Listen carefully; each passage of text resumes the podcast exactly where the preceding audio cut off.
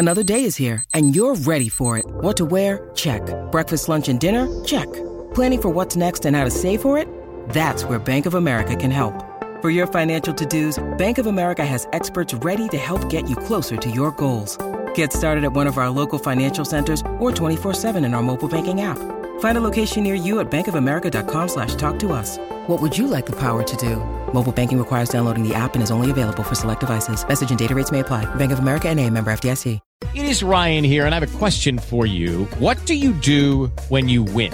Like, are you a fist pumper? A woohooer, a hand clapper, a high fiver. I kind of like the high five, but if you want to hone in on those winning moves, check out Chumba Casino. At ChumbaCasino.com, choose from hundreds of social casino style games for your chance to redeem serious cash prizes. There are new game releases weekly, plus free daily bonuses. So don't wait. Start having the most fun ever at ChumbaCasino.com. No purchase necessary. VGW. Void were prohibited by law. See terms and conditions. 18 plus. Okay, round two. Name something that's not boring. Laundry? Ooh, a book club. Computer solitaire, huh? Ah, oh, sorry. We were looking for Chumba Casino. That's right. ChumbaCasino.com has over 100 casino style games. Join today and play for free for your chance to redeem some serious prizes. ChumbaCasino.com. No purchase necessary. Were prohibited by law. 18 plus terms and conditions apply. See website for details. Episode 187 of Below the Belt. No quirky catch rate there, really, I don't think. Uh, for 187, I can't remember a fight being at 187. Um, but back again, joined by my good friend John McDonald. How are you, sir? Hi, Carl. I'm very well, thank you. How are you? Yeah, man, good. It was nice to have a couple of um, couple of domestic cards at the weekend. Well, kind of. They're kind of domestic. One being over here, and then one being in Vegas on UK time, um, which they stuck John Fisher on Johnny Fisher on the card to sell a few tickets because, save it right, Conor Benn isn't selling any tickets out there. Um, so yeah, a, a, pretty good weekend all in all. But today, uh, John, uh, another John, John Ryder, announced his retirement. Did you see that? I did. I seen that just before we started recording. Um, Good career, a guy who looked as if he was finished many's a time, managed to come back and reinvent himself at 168. Really nice guy. Can't fault him. That iconic image of him standing between rounds with a bust nose, blood dripping from it in Mexico against Canelo, you know, every bit of success he earned. Good guy. Yeah, I I, th- I think uh, he can be really. He may not have, have won loads of titles, um, you know, he pushed Billy Joe Saunders really close for the British title. A lot of people thought he won that. Um, obviously, boxed Canelo for the undisputed super middleweight title. Didn't quite get it over the line. There won some intercontinentals and some other bits and bobs, um, but didn't really win many major major titles, um, if any. Um, but yeah, good guy. Some good fights, some good nights. Arguably should have beat Callum Smith for the WBA super middleweight title. Um, yeah, he can be very you know proud of his career. Um, but I saw he'd retired, John, and I know you don't mind a wee quit. Does that count as a quit? Yeah, like I think retiring is the ultimate quit. It's the quit where we give them their flowers. It's the one quit that they're not judged for, isn't it? Yeah. Yeah, fair enough. Yeah, we, we, we absolutely allow the big quit. It's the little quits that people have problems with. Yeah, one big, the the big quit. I think is the right way to word it. Um, you wouldn't you wouldn't say someone retiring is sh- you know they shut the bed. Somebody you would say has shut the bed is Tyson Fury because you know this this pretend cut that he's got. He's you know he's managed to pull out the fight with Alexander Usyk. He's he was on Instagram earlier today showing off his cut. Uh, I'm just I'm being silly, obviously, but uh, yeah, he was on Instagram earlier on showing off his cut. His fight with Alexander Usyk um, pushed back, I think, to the 10th of May. Uh, still in Saudi. Um, was it actually a little bit worry? I didn't watch this interview, um, but was it a little concerning to you that Tyson Fury was sat with um, Turki uh, out in Saudi, His Excellency, as as they, everyone likes to call him? He was kind of sat with him, kind of the, and they're like, you know, seems like they're very chummy. I don't know. That's a little concerning for me as the guy that's you know kind of putting on these boxing matches. That Tyson Fury seems to be so chummy with him. It makes you worry about the judging in the fight, doesn't it? See, I actually wasn't concerned. I think I got more vibes of a hostage proof of life video than I did best pals. like I think he got called into the gaffer's office for a bollocking Mm, and told if this fight doesn't come off, you're going to owe us X amount of money, and now we're going to sit down and you're going to tell people that this fight is going ahead and it's all right. That that was the vibe I got from it. It felt like getting hauled into the headmaster's office for a dressing down. That sounds good to me. I didn't watch it, so it sounds like you. It sounds like you've seen more of it than I have. The the the, the less I can see of Tyson Fury speaking, the better. Really, I'm I'm, I'm just about watching box through gritted teeth, but watching him speak, I try to avoid that with as much as I possibly can. So yeah, that makes sense actually. That you know, Big Turk has kind of um, got him in, got him in the room and said, right, get on this video, show people the cut. You're doing this fucking fight, and I can definitely see that this guy's putting a lot of money, and I think a lot of people think, you know, people like him, um, that because they've got money that they're stupid, or because they're not boxing people, air quotes, that, that he's stupid. He's a money mark, if you like to use the wrestling term. But he's probably not that, you know, and so they they want to get their money back on this, or as much money as they can off of it, or get kind of their coins worth, and they want an undisputed heavyweight title fight to take place out in the Kingdom of Saudi. Um, so yeah, uh, let's hope you're right. Let's hope you're right, and we get this fight on May the 10th. And I also did you also see John um, first of June. Um, it's going to be three weeks later. Is going to be the big undisputed fight, along with the Matchroom Queensberry five versus five, uh, Bivol versus Beterbiev for the undisputed light heavyweight title, and then on the undercard will be the Queensberry versus Matchroom five five fights of Queensberry versus Matchroom. Did you see that announcement? I did. It's exciting. Like that is a fight that seemed very far away until all this Saudi money came washing into the sport. I don't think we would have got it otherwise. Like Bob Arum and Eddie Hearn weren't really looking to do much on that front, and now we've got it. It's a fantastic fight. Whatever five low value prospects, both Matchroom and Queensberry put together, will be interesting enough. So yeah, like I'm happy with it. Yeah, Are you? don't think you don't think a Callum Smith Anthony Yarde lands on it? No, I don't think we get anything major. I would be very surprised if we get anything remotely decent because that would be helping Frank rebuild Yarde at this point because I haven't been impressed by Callum Smith. Like, I think he's probably the most overrated British fighter of the last 10 years or so. I can go with that. Uh, I can go with that. and I think that Eddie would just be helping Frank rebuild Yarde's reputation, unless the Saudis want the winner there. But they've already expressed interest in a potential uh, Bivol against Opetaia fight, so I think they'll be directing the winner up rather than facing Anthony Yarde, Callum Smith winner type scenarios. How I kind of see it, but I've been wrong on big calls like this before, and with all the money that's going about, anything's possible. But I think it's probably going to be some quite low value stuff on the undercard, is my guess. Are you optimistic for better? I would hope so, just because the cards have been pretty good so far out in Saudi in these re- this recent kind. They have been pretty decent, so I'm hopeful that although the, the card, the Usyk, um, Uh, the Usyk Fury undercard wasn't amazing, but it was okay, and so I'm hopeful that they'll, you know, that they'll do something to make it to juice it up a bit. I was hopeful it'd be Yarde Callum Smith, and then maybe some prospects underneath that. What about Hamza Sheeraz against Felix Cash, something like that? Well, Hamza Sheeraz has got to get past Liam Williams this weekend, first of all. Hmm. But like, I would be very happy with that. It's all gone a bit quiet on the Felix Cash front. Recently announced that he's now training with Adam Booth, so it- it'll be interesting to see how he's progressing. I'd love a fight like that, but again, I think both Matchroom and Queensberry have got vague world aspirations for both Cash and Sheeraz. Like, I think it's going to be more the type of guys that they're either looking to cash out or guys who they're not sure about and want to have a wee look at.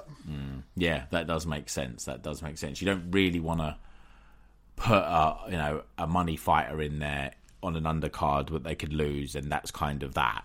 or their stock has dropped dramatically at the very least. Um, so yeah, I, I think you, you're, you're probably you are probably right. Talking of Felix Cash, I didn't realise he'd gone to Adam Booth. But I'm not surprised. Um, he was with Tony Sims before, wasn't he? Um, Yeah. And that gym's taken a bit of a battering since the whole Conor Benn thing, reputational wise at least. Um, did you see the the footage of Ben Whitaker and Felix Cash sparring? No, I haven't seen that. Oh. What happened? With Ben Whitaker's moving him around. He's moving him around. He's he's he's he's lighting him up. To be honest, yes, it's a spar. Spars don't mean anything. I don't like. I don't put a lot of stock into gym stories or into sparring. But he's he's obviously naturally bigger as well. But he's moving him around and he is lighting him up with shots. He is he's taking the piss out of him. To be honest. Um, so yeah, yeah. But Ben Whitaker's an elite amateur. He's been very active as a pro, and, and Felix Cash hasn't boxed for it feels like forever now, or hasn't boxed Yeah. much. So I, I don't put too much in it. Like I said, it's just sparring, but he's he's lighting him up, John. That's interesting. So, how bad is it? Is it Paul Spadafora beating up Floyd Mayweather bad?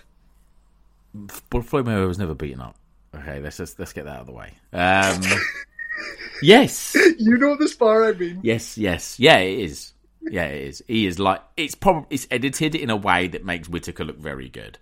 You don't really see Felix Cash ever any success at all. It's just clips, but he's getting lit up. Like, yeah, Whitaker's looking very good, and Felix Cash is not. He's kind of looking like the guys that Whitaker's fighting at the minute. Um, maybe it was one of them because you uh, you can never tell under the head guard, can you? No. Um, talking well because we're about to move on to the um, Joshua Buatsi card. Ben Whitaker, in to an extent, got all the headlines again. You like him, don't you? You still feel the same? Absolutely. Like, I think he's doing his job correctly. I understand the criticism. It does look like bullying when he's doing it to guys so beneath his level, but it's working. The amount of times I've seen the highlights of him clowning poor Khalid Graidia about doing the rounds on social media from people who don't follow boxing is an indication that he's doing it well. He is generating hype, he's generating interest. I think he's brilliant. I think he's a really good fighter. He's an interesting prospect. He's an interesting character, and he gets people talking, and that's what we need. We don't have a lot of genuine stadium headliners in Britain at the minute. It's hard to see who many of the next generation are. I bet you Ben Whitaker, Ben Whitaker will be selling out stadiums in the Midlands in no time at all. Do you think that's fair? Yeah, I, I think um, you know, I, I not just you know, I think we you made a good point. You know, we don't have many people now that can fill up stadiums. I'd argue we don't have many people that can fill up big arenas that can fill up the O2, um, and Yeah. so or Manchester Arena, whatever it's called now. Um, so I, I, I think. I think actually what Boxxer are doing because I, I, I he did annoy me before because I felt like a lot of people did that mate, you're taking the piss out of people well below your level, um, which is still true. But actually, how I view it is that Boxxer are doing a fantastic job building him up. They are building him up like a shit eating hill that everyone's going to hate, or a lot of people are going to hate, and they are going to be dying for the honest pro to come along and beat him. And that's that's going to sell tickets. That's going to sell. That's going to put bums on seats, and it may even sell some pay per views one day. Um, so I think they're doing a great job. Boxxer building him up. I've been quite critical of you know how they run things, but I think with him, I think they're doing it right. Um, they're building him up to be a shit eating heel. He's doing the whole Prince Naseem bit, cosplay, Prince Naseem cosplay bit that he's got going on. But Prince Naseem's prime was 30 years ago nearly, so fucking let him do it. No one, no one, you know, there's a lot of the younger guys who won't even know Prince Naseem is, so, you know, let him have his fun. I, I think the referee was right to stop him spinning around and showing his back and stopping him doing things that are illegal. I think the ref's right to do that um, because those are the rules and the ref's there to enforce them. But I don't mind it at all, John. It's funny though, the Prince Naseem Hamed comparisons are being made a lot, and I think it's partly because of the Adidas ring gear and everything else. Mm-hmm.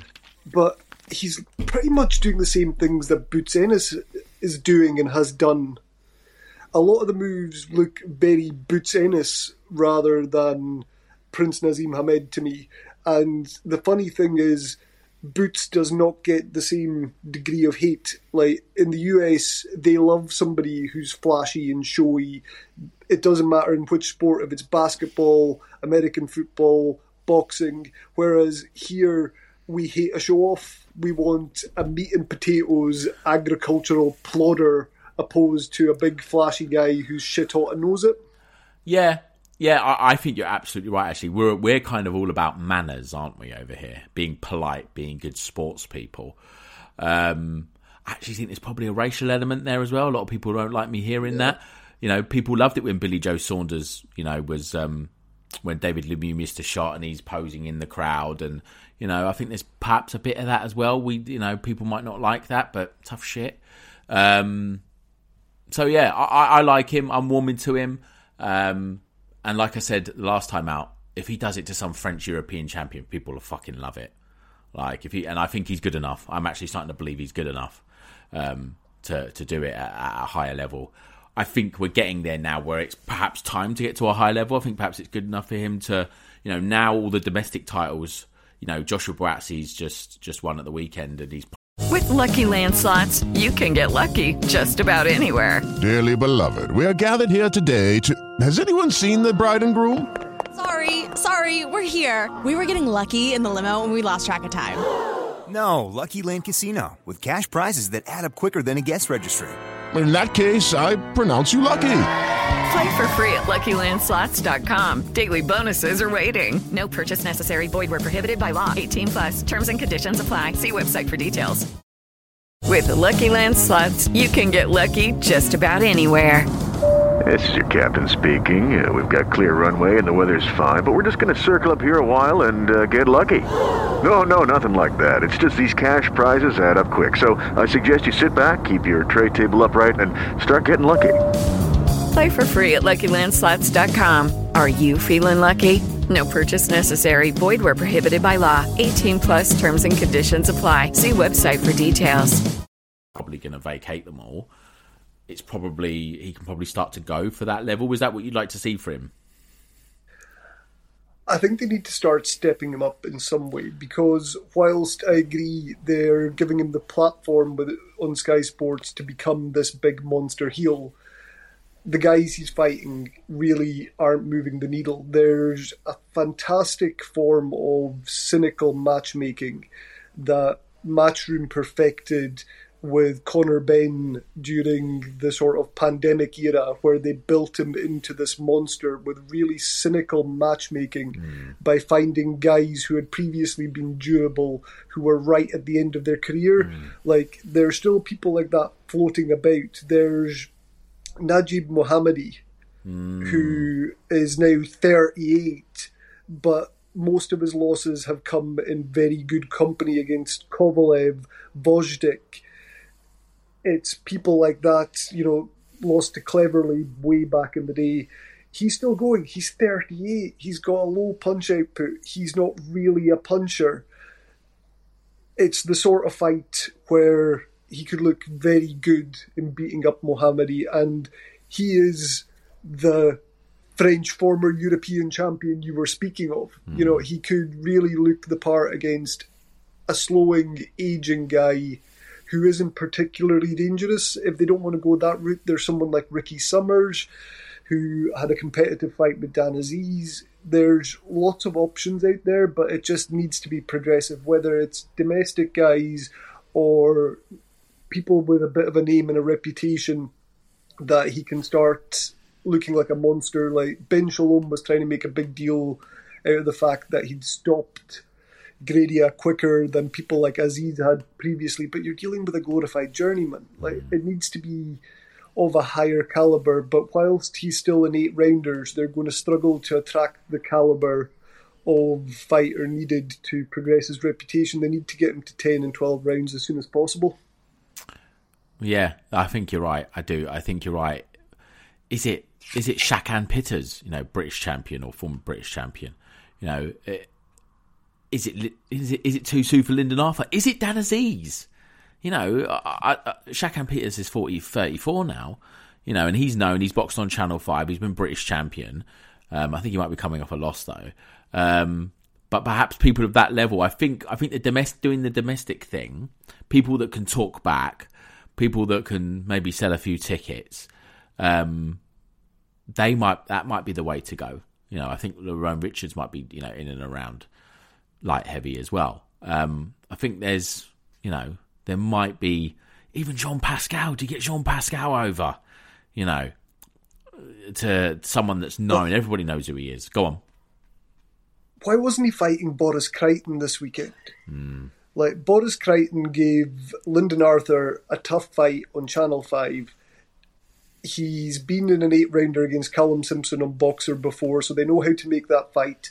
And today it's announced that he's fighting Craig Spider Richards. Like he would have been a perfectly suitable step up domestic guy, had fought on Channel 5, had given Lyndon Arthur a tough fight. Lyndon Arthur beaten Anthony Yarde, Anthony Yarde who'd given uh, Beterbiev a tough fight. Like there was a narrative that could have been spun there rather than going, look, he stopped this guy quicker than Dan Azeez, who isn't a known puncher. Mm. Like they they're not very good at connecting fighters and spinning the larger narrative. Like that's one thing that Eddie and Matchroom are very, very good at. They can really hype a fighter with the correct fights, and I think Boxxer are missing a trick. It's the same with how they've been matching Frazer Clarke up to this point. Mm.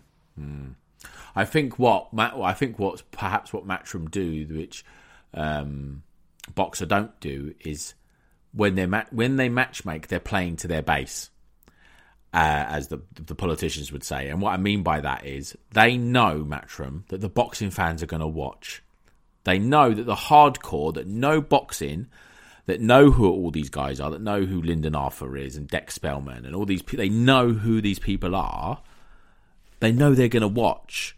Whereas what Boxxer are doing is they're they're just getting cans in who people don't know so you're not really playing to the base because the base can see that that's a can. They they they don't you know they. It's not someone that even the hardcores know. It's just a can for them to knock over. And you're right. They've done it with Frazer Clarke, and they seem to be doing the same with Ben Whitaker. They need to get some people that are known to the base, to the hardcores, and that might that might get the hardcores taking more interest, and then you go for the, you know, and then the the casual is going to take care of him, take care of itself because of the style. Absolutely, I completely agree. And again, it's finding the intersection. I think that's what Matchroom did very well with Benn because they were able to get him people like Vargas who'd fought Khan. They were able to get Algieri who'd fought Pacquiao, and they were able to get Chris Van Heerden who'd fought Errol Spence but they got all these guys right on the death rattle of their career. Like all these people either retired after losing to Benn or fought once or twice more, but these people were finished and ready to go, and that is what they did. It was a name value that they could link to a big name for the casuals that the hardcores were familiar with, mm and at the time to be dropped in spectacular fashion to try and artificially build a monster. And I think Boxxer could learn from that in terms of generating the hype. Mm, yeah, I think they could learn a, a, bit or two. There's a lot of kind of criticism against Boxxer. There's not many proper proper boxing people there, and I think if they could if they could start to play to the hardcores a little bit more in terms of them in terms of their the way they bring prospects up I think that would really help. I think that would really help bring eyes to their product, and I actually think it would help with you know their fighters' development as well. But I think it goes without saying that Whitaker's ready, more than ready, to get above can level now. You know, let's let's get him in a in a let's get him in a place where he might have to take a dig or two. Not saying we want to see him lose or get stopped or whatever, but you know, let's let's see him. Let's start to see him get pushed a little bit. Someone's going to come to win instead of coming to survive. I think that's I think that's important for him. Um, but even though we're talking all about you know Ben Whitaker, um, John. It was headlined by uh, Joshua Buatsi and uh, Dan Azeez. Um, did I get that right? It was for the British Commonwealth European Light Heavyweight title. It was also a WBA yeah. eliminator. Um, Joshua Buatsi won handily, didn't he, in the end? He did. It was a competitive fight with a clear winner. All the rounds were competitive. Buatsi just was better in the majority of them. It was a fun fight, judging by the reaction of some of the people who were there. I think it might have been a better fight to be at than to watch on TV. Like Rob Tibbett of Boxing News was really enthralled. If you look at his feed, he thought it was an absolutely cracking fight, which I don't think it was on TV. I thought it was a very good fight. It was a fun fight. I enjoyed it, but it seemed to be a little bit more special in the arena, and that happens sometimes. Like, there are some fights that just do do not translate that well to TV as they do being there live. But it was good. I thought that Buatsi was okay. I wasn't as impressed with him as some people were, but he won handily. What did you think? I thought he won at a canter and I actually thought he took the middle rounds off and he let Dan Azeez back into the fight. I don't think Dan Azeez was close to his level, to be honest. What the um, Buatsi's left hand could not miss. Uh, upstairs or downstairs, he could not miss with it. He was hit, hitting him with left hooks to the body from round one, and then in the middle rounds, it was left hook, right uppercut. He couldn't miss with that combination time and again and he just looked he he looked like he was the puncher.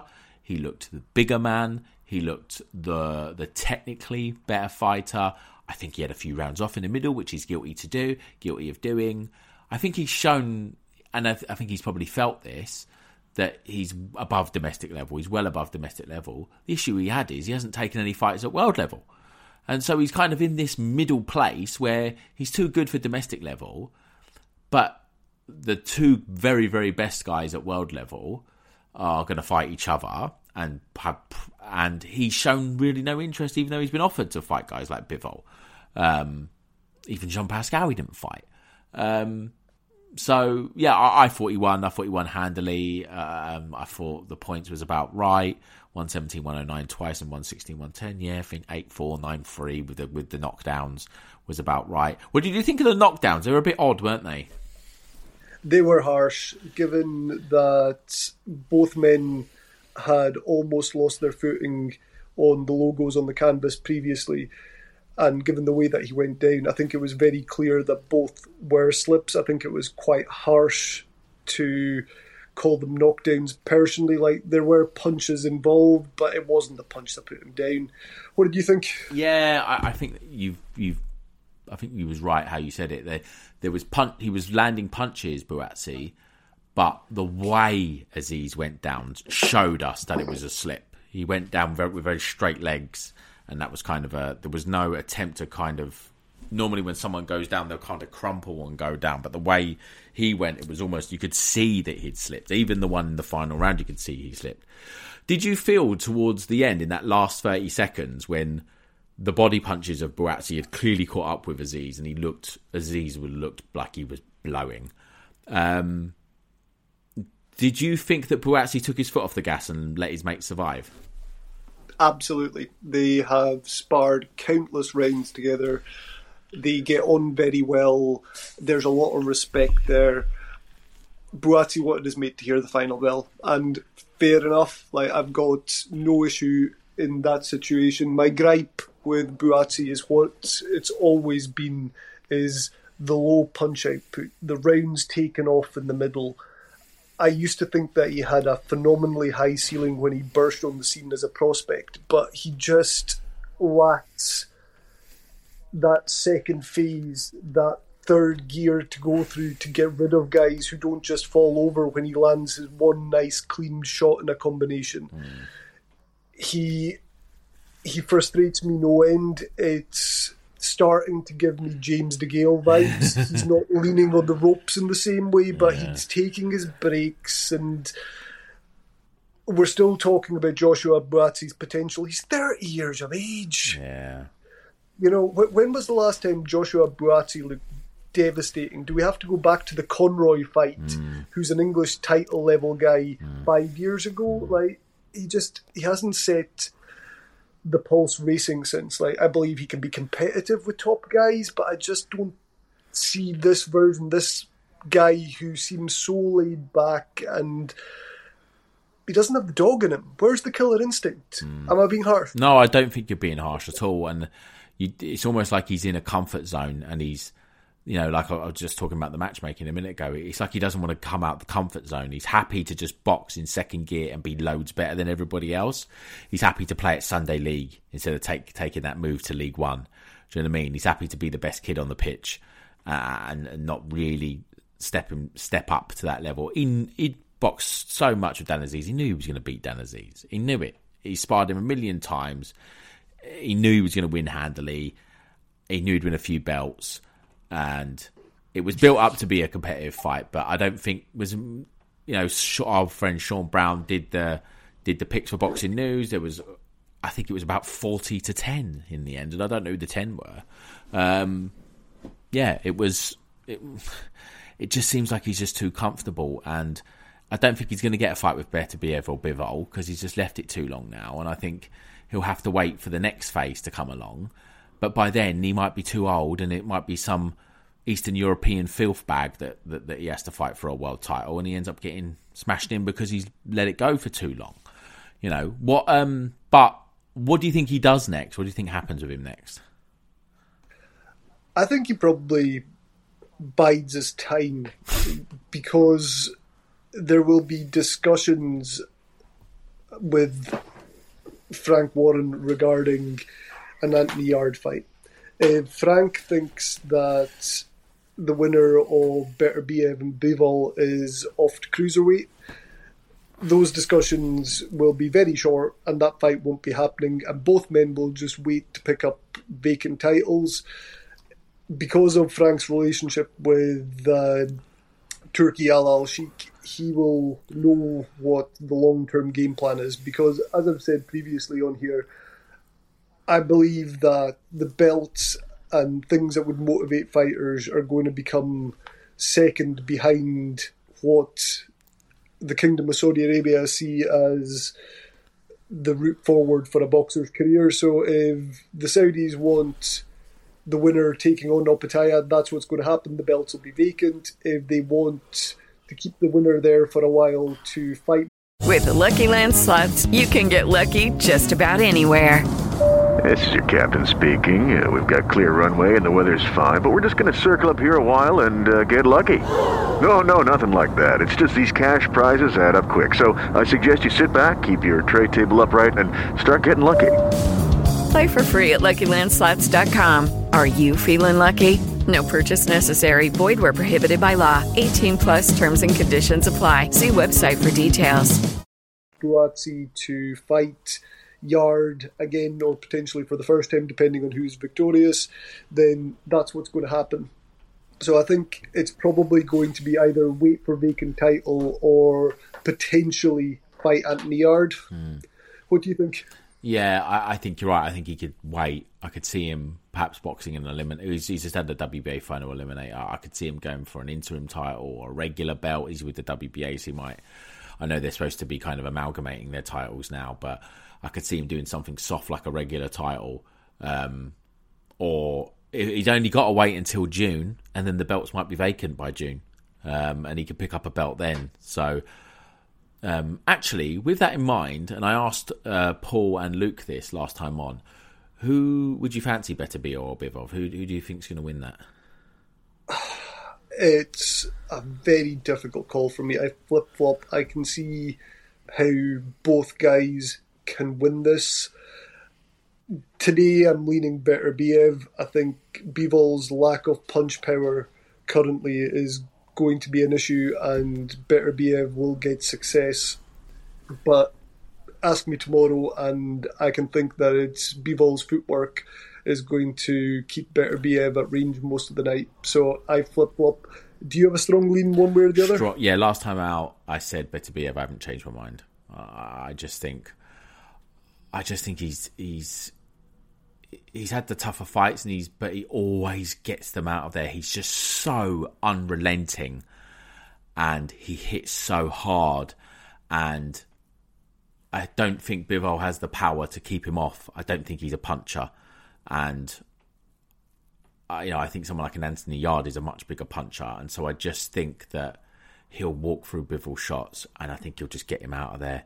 It'll be late. It might even be round twelve, but and he might even be losing the fight on points. But I just think he'll. I think he'll just break him. I think he'll just break him down and get him out of there in the end because that's what that's what Artur Beterbiev does. He gets in the ring, he walks you down, he might lose some rounds, he might eat some shots, but he will break you because he's stronger than you, he hits harder than you, and he's fitter than you. And I don't see it to be any different this way. And I like Bivol, but I just think this is this is what he does. He's 39, but he lives like a saint. You know, he lives like a saint, and I just think, but, yeah. So yeah, sorry. But Cal, what does Bivol do? he lives like he a saint as well. Everybody. Yeah, he does. He lives like a saint. Yeah, he, he mesmerizes people with his footwork. He controls distance. He makes people fall short.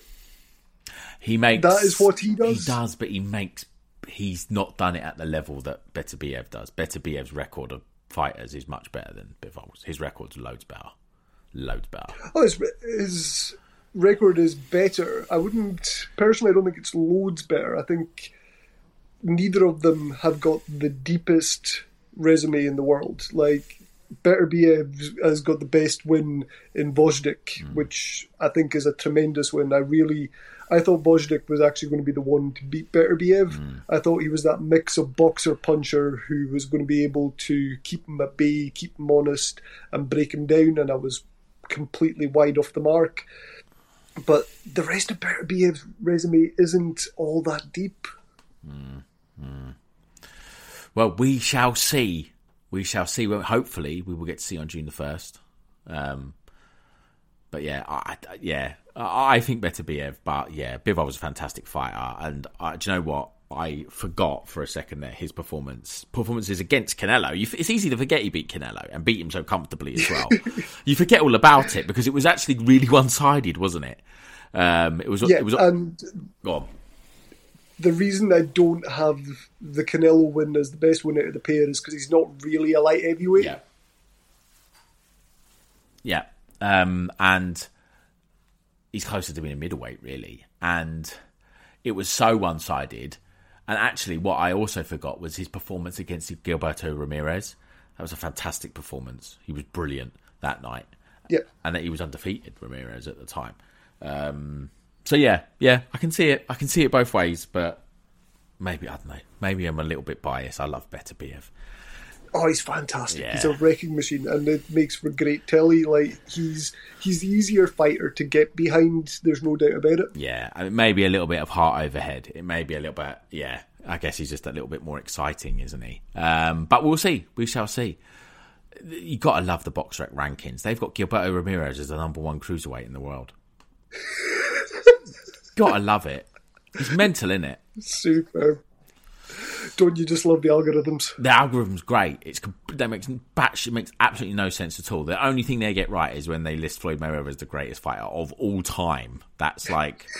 That's the only thing I can um, I can get along with that. Like, yes, yes, that's the one thing they get right on their rankings.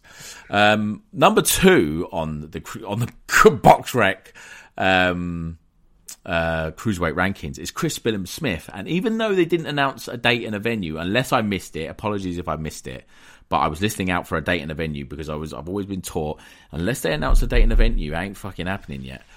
But it sounds like Chris Billam-Smith is going to fight Richard Riakporhe in a rematch um, somewhere. I imagine in England.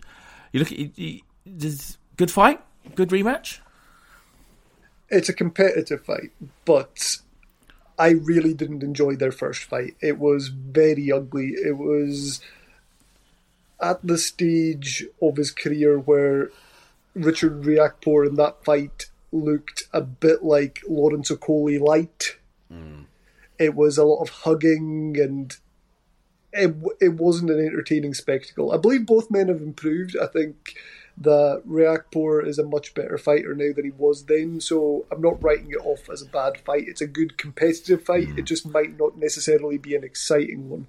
But Chris Billam-Smith managed to drag Okolie into a fight that was vaguely watchable. So you never know.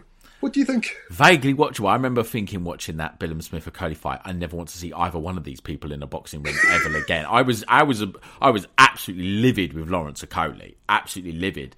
But Billam-Smith didn't, didn't, he didn't. Some of the language I used about him, and he's apparently lovely, apparently a really nice guy. Um, but when people really like someone, I have to hate on them. It's just part of who I am. It's part of my DNA. Um, yeah, so I'm looking forward to it just because it's it's interesting. They're 33 and 34 respectively, so it's shit or get off the pot really for both of them, isn't it?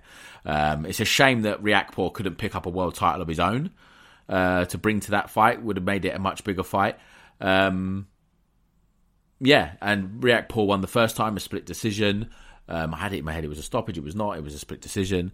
Um, so yeah, we we go again. Um, you fancy Riakporhe second time around again to repeat or revenge?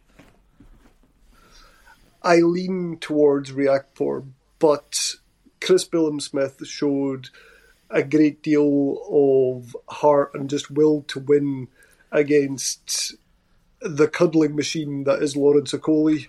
So I wouldn't be surprised if he finds a way again. There wasn't much between them the first time. I'm not convinced there's a great deal between them second time round. So we'll see. Like I think that Riakporhe will start as a slight favourite, but it's it's a good, interesting, competitive fight. I'm just not sure it'll be a fun watch. Oh, I fancy Billam-Smith. You know, I think Billam-Smith. I think Billam-Smith might. I think he just he finds a way. He does find a way, and I, I think I think Shane McGuigan's a fantastic trainer. I think he's head and shoulders above every other trainer in the country. To be honest, as a tactician, like in, in putting a plan together, I think he's excellent. Um, so I do fancy Billam-Smith. I think the trainer, the training setup might be the difference here. But I like Riakporhe. I think it's going to be a competitive fight. I'm looking forward to it. Uh, they just need to announce a date and a venue. Otherwise, I don't believe it. Uh, the other fight, which they did announce a venue uh, and a date in March, uh, was Fabio Wardley uh, against my mate Frazer Clarke. Um, they finally got Frazer Clarke in with someone with a pulse, John.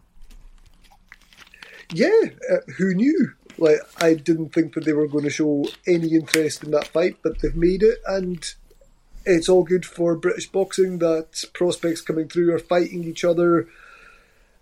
Fabio Wardley seems to be getting a run of them after the David Adeleye fight over in uh, Saudi Arabia. So yeah, like it's interesting. I worry about the grounding that Frazer Clarke has had for this fight because Bogdan Dinu, Marius Wach, and David Allen isn't the best preparation for Fabio Wardley, but it's good. I like it. I'm here for it.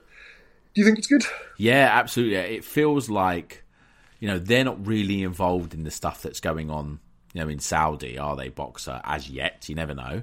Um, you know, we, have just seen fucking you know Eddie Hearn and Frank Warren are going out for dinners together, so um, anything's possible. Boxxer might be able to wangle their way in there. Why not? Why not? Right? Um, but um, yeah, I, I, think they've seen what's going on in Saudi. They thought, oh, we, we could get left behind here. We need to pick things up and let's start making the fights now. So you know, they've not waited for Okolie. Says a lot about Okolie that you know he's he had a rematch clause with Billam-Smith and has not taken it and Billam-Smith's about to box for a second time since their fight. So I think that's him kind of out of the cruiserweight equation now. Um, and then also, yeah, Wardley and um, and Frazer Clarke. You know, people who you know he made a bit of a tit of himself, Frazer, to be honest, with that you know winning the purse bid and then pulling out of it. Well, not so much him, but his management, but they represent him. So, um, yeah. So now it's they're going. They've got to go now who would you fancy? Again, I'm going to put you on the spot.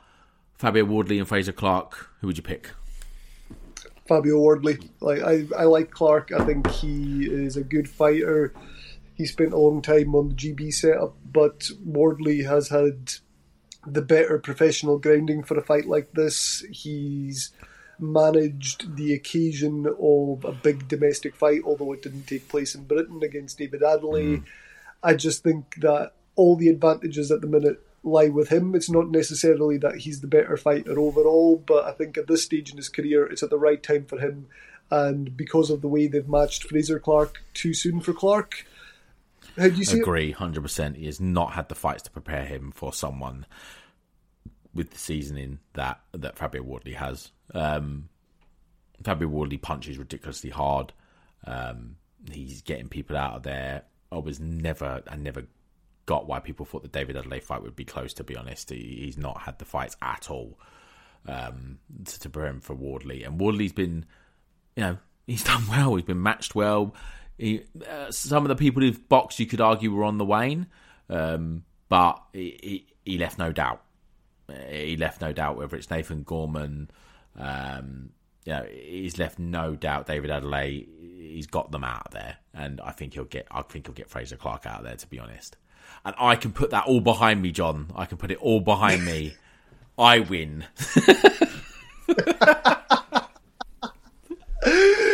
then he can retire, and I win. uh, he, can, he can go for the big quit and you can be happy. I can be happy. I can rest. I can rest. I was reminded of that yesterday when I was at a, at a social event about my faux pas with mixing up Frazer Clarke and Joe Joe Joyce to Frazer Clarke's face.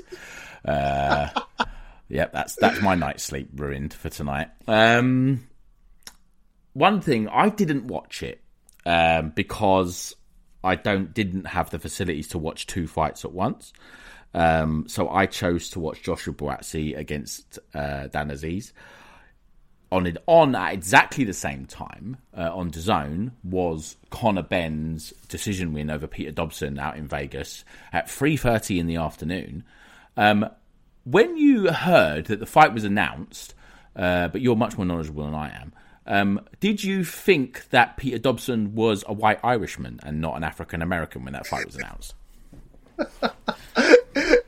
no, but only because this is Matchroom's third attempt at matching one of their prospects with Peter Dobson. Right. So you was aware of him, right? Yeah, he'd previously been announced to fight Kevin Aguiarco. He was meant to be fighting McCormack and then eventually fought Conor Benn. And during the lockdown, I think it was Craig Scott liked to go and interview random fighters from across the world, so he did a feature on Peter Dobson for Boxing Social. So that is the only reason I knew he was not a white Irishman. I, I absolutely believed he was a white Irishman until the week of the fight. until they did the press conference, I had it in my head he was a white Irishman, and they were just having a kind of a domestic ish dust up in Vegas. And then it was the week of, I was like, oh, he's an African American from New York. and he can talk a bit. I was like, okay, okay, cool. Uh, and he looked he looked naturally bigger than Conor Benn. Um, I thought I didn't think it'd be interesting, and uh, I thought Conor Benn would get him out of there. But interestingly, John, he did not get him out of there. He did not, and there was a lot of people really going heavy on the betting for early stoppages and things. But Peter Dobson was an okay amateur. He was a New York Golden Gloves guy. He's sparred the likes of Boots in the past. He's not a mug. He's got enough about himself. He's not the most responsible defensively. He keeps that left hand low. He's open to right hands. He's got a low punch output. I never thought that Benn was going to win, but I wasn't surprised when Benn failed to get him out of there. Have you seen any of it at all? Uh, yeah, I did. I watched the first few rounds. Basically, they the, both the fights started at the same time. So actually, I think I got to watch round one before the Buatsi fight started, and then after that, I was kind of flicking back and forth. But Buatsi Azeez was interesting to me, so I didn't end up flicking back. But yeah, he was landing big shots, and and Dobson looked he looked durable. He looked like he looked like a good journeyman pro, really. Um, but it was at 150 the fight, wasn't it? He weighed 150, and and yeah. Conor Benn, I saw something interesting on online um, that he weighed 170 the following morning. he was a light heavy, so he would have been a light heavyweight by the time he gets in the ring. It's really surprising, actually, isn't it, that Conor Benn, a, a guy, he doesn't look tall, and with his frame, he doesn't look like he'd be a light heavyweight. But by the time he got in the ring Saturday night, he would have been, or Saturday afternoon, he would have been a light heavy in the ring. But he just, perhaps, perhaps Dobson was just, you know, had a solid chin on him. What do you think?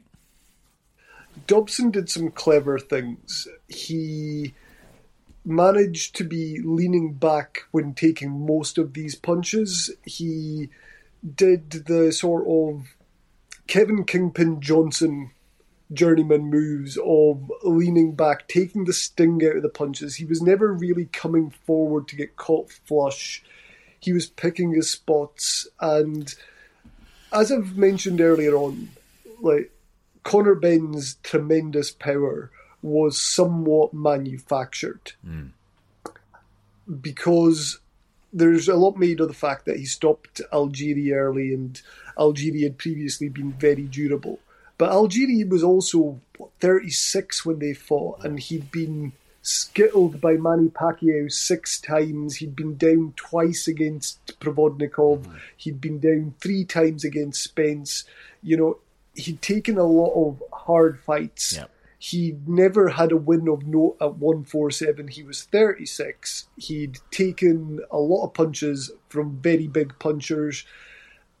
The timing was right. And as I said, most of these guys that he fought during that massive knockout phase never fought again. Mm. The people he went the distance with, like Formella, for example, is still fighting, still going on anybody with a bit more ambition who wasn't quite finished, he wasn't getting out of there. Yeah. So it was a little bit of smoke and mirrors to begin with. I've never really bought this Benn as a massive puncher, but his punches certainly haven't had any effect on Orozco or Dobson, to be perfectly honest, and he was getting clipped by Dobson. Mm. So do you think that his power was previously overrated or that he just suddenly isn't hitting quite as hard as he used to?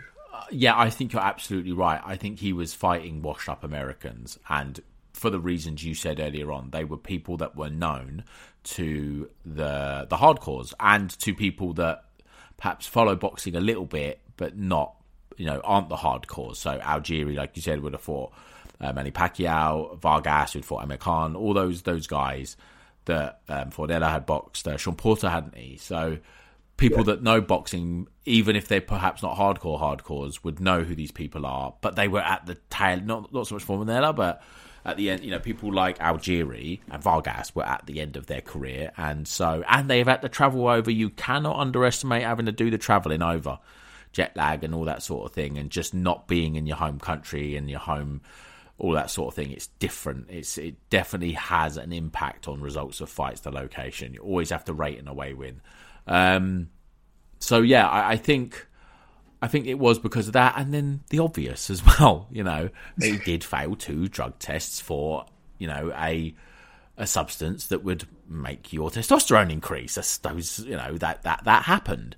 Um, how it got in his system, only it's up to him and his God that knows that. Um, only him and his God know that. So who knows? But um, yeah, I think it was overrated. He's now boxing at a higher weight. He's he was at 150 the other day. I guess because he was at 150, you think he's gonna probably gonna taper back to 147.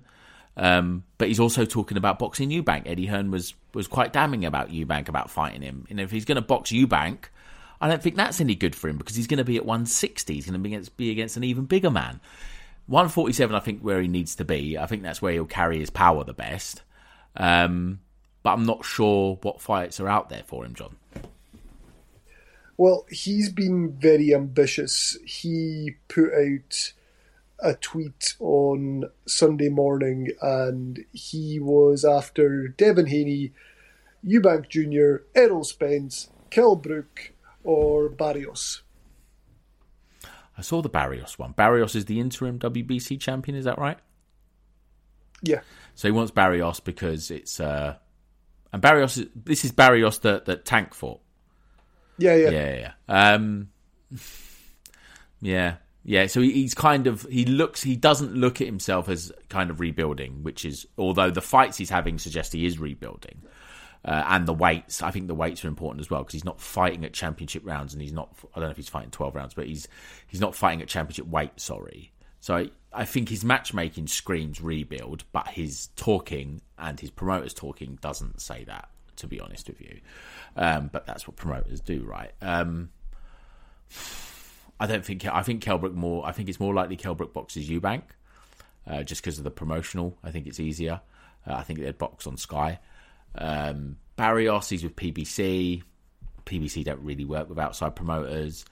Um, I think he probably fights another one, someone kind of unheralded again, John, but maybe back bang on 147 uh, and gets himself a ranking to with probably the WBC because they're not bothered about you know letting people that have failed a test box for box and get back into their rankings, clean sport boxing program and all that sort of stuff. Um, so yeah, yeah, I'm not sure. I'm not sure. What, what do you think? Do you th- do you think the Eubank fight happens? No, I don't think the Eubank fight happens. I think one of them fights Kell Brook, and it's Kell Brook's a mercenary. He doesn't care.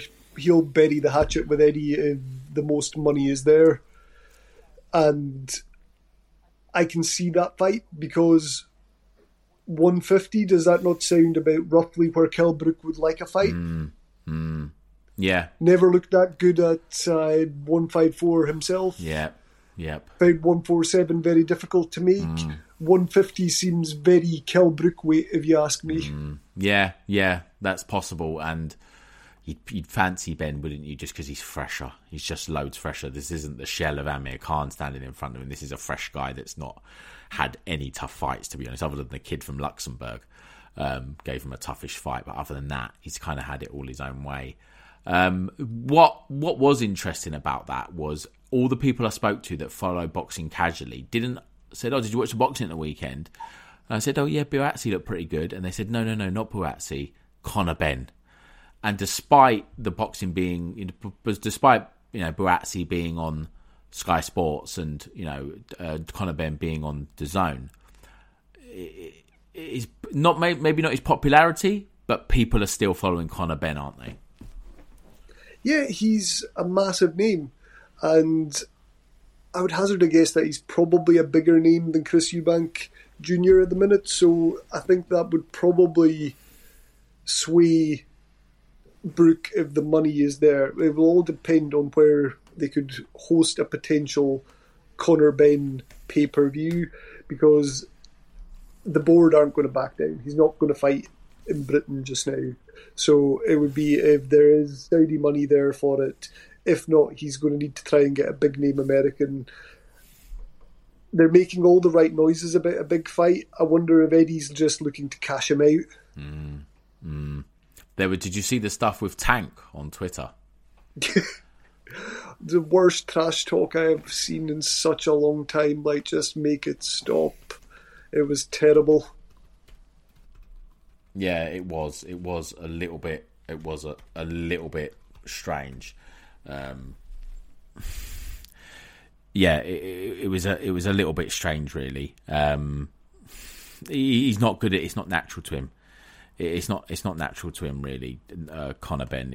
I, I, I, he, there is a little bit of kind of. Um, there is a little bit of kind of. He's like got this faux kind of Cockney thing about him, hasn't he? And then. Um, yeah. and then it's like, and then he's trying to do the trash talking as well, and it's just a bit I don't know. I just find it all a bit a bit cringe, a bit embarrassing, to be honest. Um, so yeah, I don't know. I don't know. But um, how would you? How would you? Tank Tank would walk walk through him, wouldn't he, John? I think all the names. I actually think Brook would beat him if he turns up in anything that resembles shape, and assume, assuming that he hasn't put his body through too much hell since the Amir Khan fight.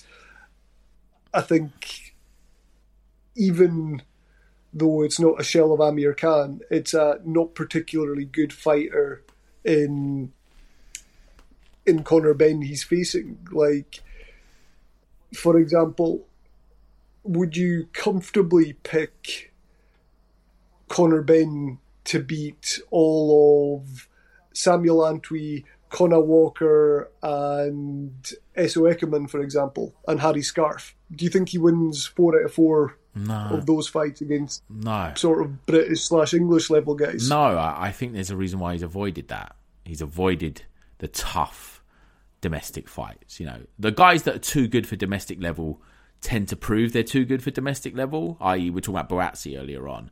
Buatsi Yeah. just walked through domestic level and just beat them all, won all the belts, and said, "All right, fuck off. I'm going to go and do something else now." Uh, although he's kind of skirted in the middle of it. Conor Benn, or his matchmakers at least, um, is that is that he's act, he's not actually boxed anybody that was ranked in the top ten uh, in Britain. He's boxed everybody from abroad. He's not really uh, he's not really wanted to you know he's not really wanted to to box at that level. So no, I wouldn't I wouldn't pick him. Would you?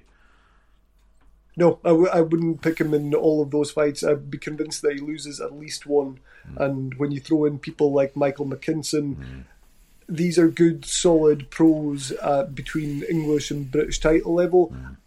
I would be surprised if he legitimately beat all of them. He may get a decision against all of them, but if he legitimately won the fight would be another matter.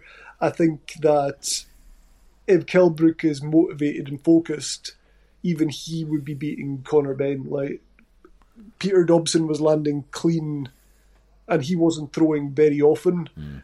If Kell Brook was landing those punches, Conor Benn would be going to sleep.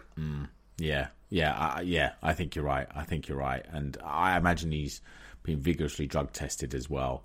Um, yeah. So yeah, I, I'd agree. I'd agree. I, I, I think he might land on Kell Brook first, just because, you, like you said, you don't know how he's been living since being retired, and that was a couple of years ago now, wasn't it? The Khan fight. Um, so you just don't know. You know, a couple of years out the ring, not training. You don't. He looks. He looks all right. You know, in shape. He looks in shape. So you don't. He might be in the gym doing bits. Um, but yeah, he might know enough. But yeah, you're right. You're right. Conor Benn's just outside of those kind of washed up Americans. There's not. He's not really had the fights to say, yeah, he'd beat this guy. Yeah, he'd beat that guy. And I think his performances since coming back from his shadow ban, if you like, kind of kind of shows where he's kind of at.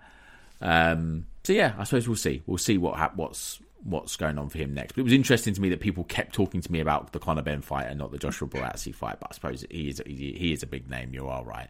And you mentioned earlier Hamza Sheeraz and Liam Williams this weekend. Liam Williams had a great run. He was he was a kind of a like a 154 guy, but that was boxing at middleweight and had a really good one. I think he might have won the British title outright um, or got close to it. Did he win it outright, John? Did he? I can't remember off the top of my head if he won it outright. I think he might have done. I'm going to tell people he did. Um, but then he gets the Eubank fight. People think, okay, this is interesting. He's knocking people out, you know, early at middleweight, at domestic level, and people are like, okay, where are we? Where, you know, this is going to be interesting.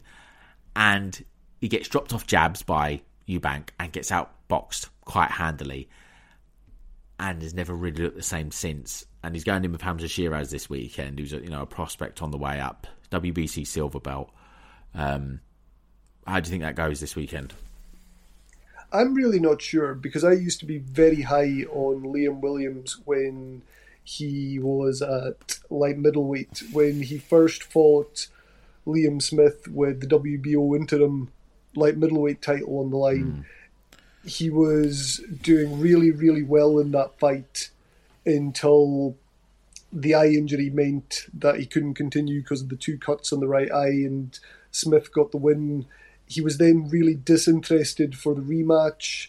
I think it was a split or a majority to Smith, although Smith won it quite handily. He then had the Demetrius Andrade fight. He was down early in that one, like he was against Eubank. The really interesting thing for me here is he's back training with Gary Lockett, who Ah. together they had all that success at light middleweight. They were winning the first Liam Smith fight. I think they understand one another. They've got a really good relationship. I'm struggling to get over how highly I once rated Liam Williams. I think it might be too soon for Sheeraz. You know, this is a guy who struggled with Bradley Skeet. So I don't know. And Sheeraz is that incredibly tall, lanky frame. All I can think of is the Alantez Fox fight. Hmm. He's another freakishly tall guy who Liam Williams stopped. I'm just not ready to stop believing in Liam Williams, so I'm going for the machine for the upset to stop Frank Warren's blue chip prospects. There's my bold call for the night. I like it. What do you I think? like Am. I talking nonsense? No, no, no. I'm not sure about Sheeraz at all. I'm not sure about him yet at all. I just don't know where Liam Williams is.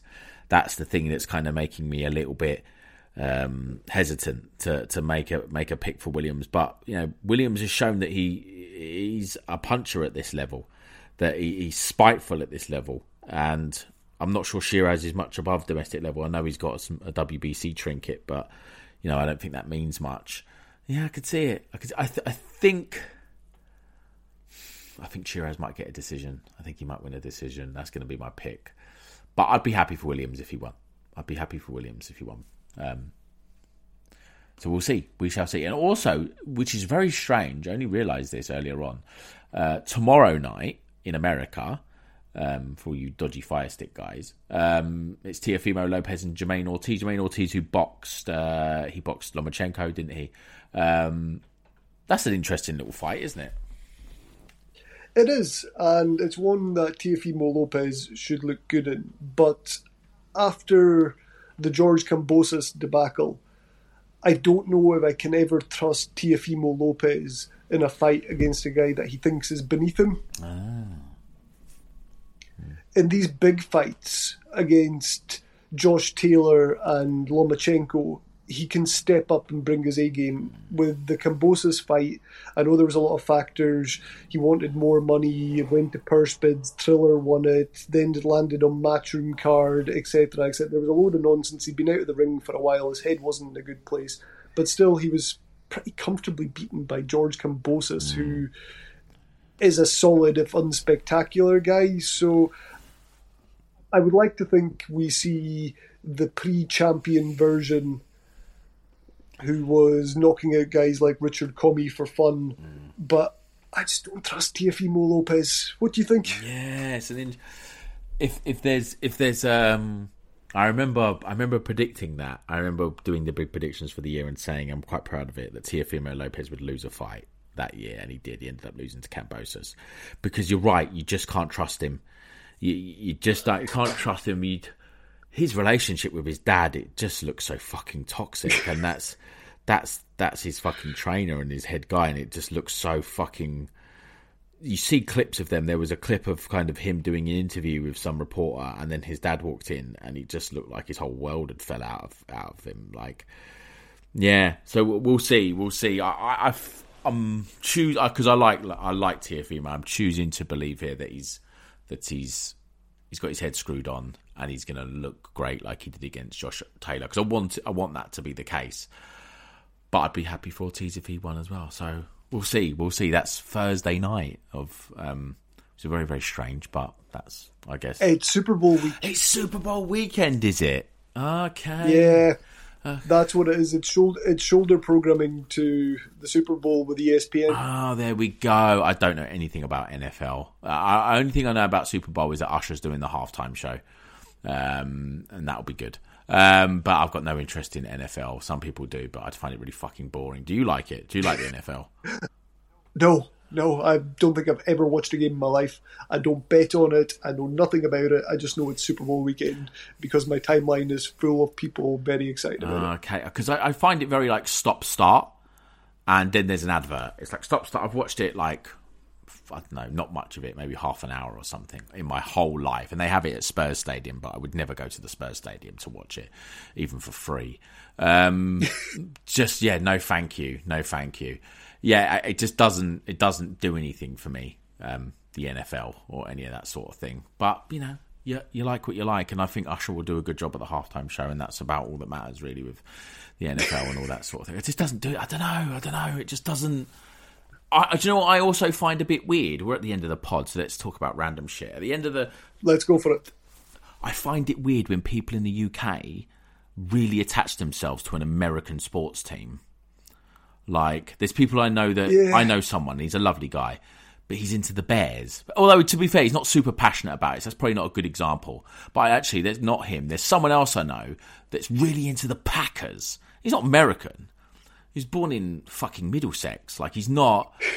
He's not from Green Bay or wherever the Packers are. I just don't get it. I don't get it. Am, am I harsh? No, it's rugby with shoulder pads and headgear. It's like they took one of our sports and made it worse. Mm. Mm. Like I, I don't understand why you'd be into it. Like go watch rugby. It's the more violent version. Mm. They're not having to wear flipping shoulder pads and helmets. I made reference to rugby on a on a Spurs pot on the Fighting Cock on the Spurs pot the other day, and uh, but then Flav said, "Yeah, but don't rugby fans hold each other's dick at the pub?" Because rugby, yeah, they're a bit do. weird, aren't they? Rugby fans are a bit weird. They like getting naked in front of each other and all of that sort of thing. They're all a bit weird. Yeah, good point. Another thing, but while we're having a fucking while we're being old men and moaning, one there's one more thing, but it's sports related. Formula One. I like Lewis Hamilton. Pretty cool that he's gone to Ferrari, but I don't understand why people support teams. Unless you're Italian and you're into Ferrari. But I don't understand why a guy from Sussex would be into Red Bull and wear a Red Bull jacket. That's fucking weird. Or cycling. And my heart is that harsh? No, I I do find it weird. Like supporting a car manufacturer, it's just bizarre. Like, no, it's not for me. Yeah, and it's like when they'll talk about Red Bull and it'll be like we. What do you mean we? It's a fucking drink, you freak. I don't know. I don't know. I don't know. That'll do anyway, John. I'm gonna leave you to your evening. No worries, Cal. Thank you very much for having me on as always. Alrighty, take care. Cheers. Sports Social Podcast Network.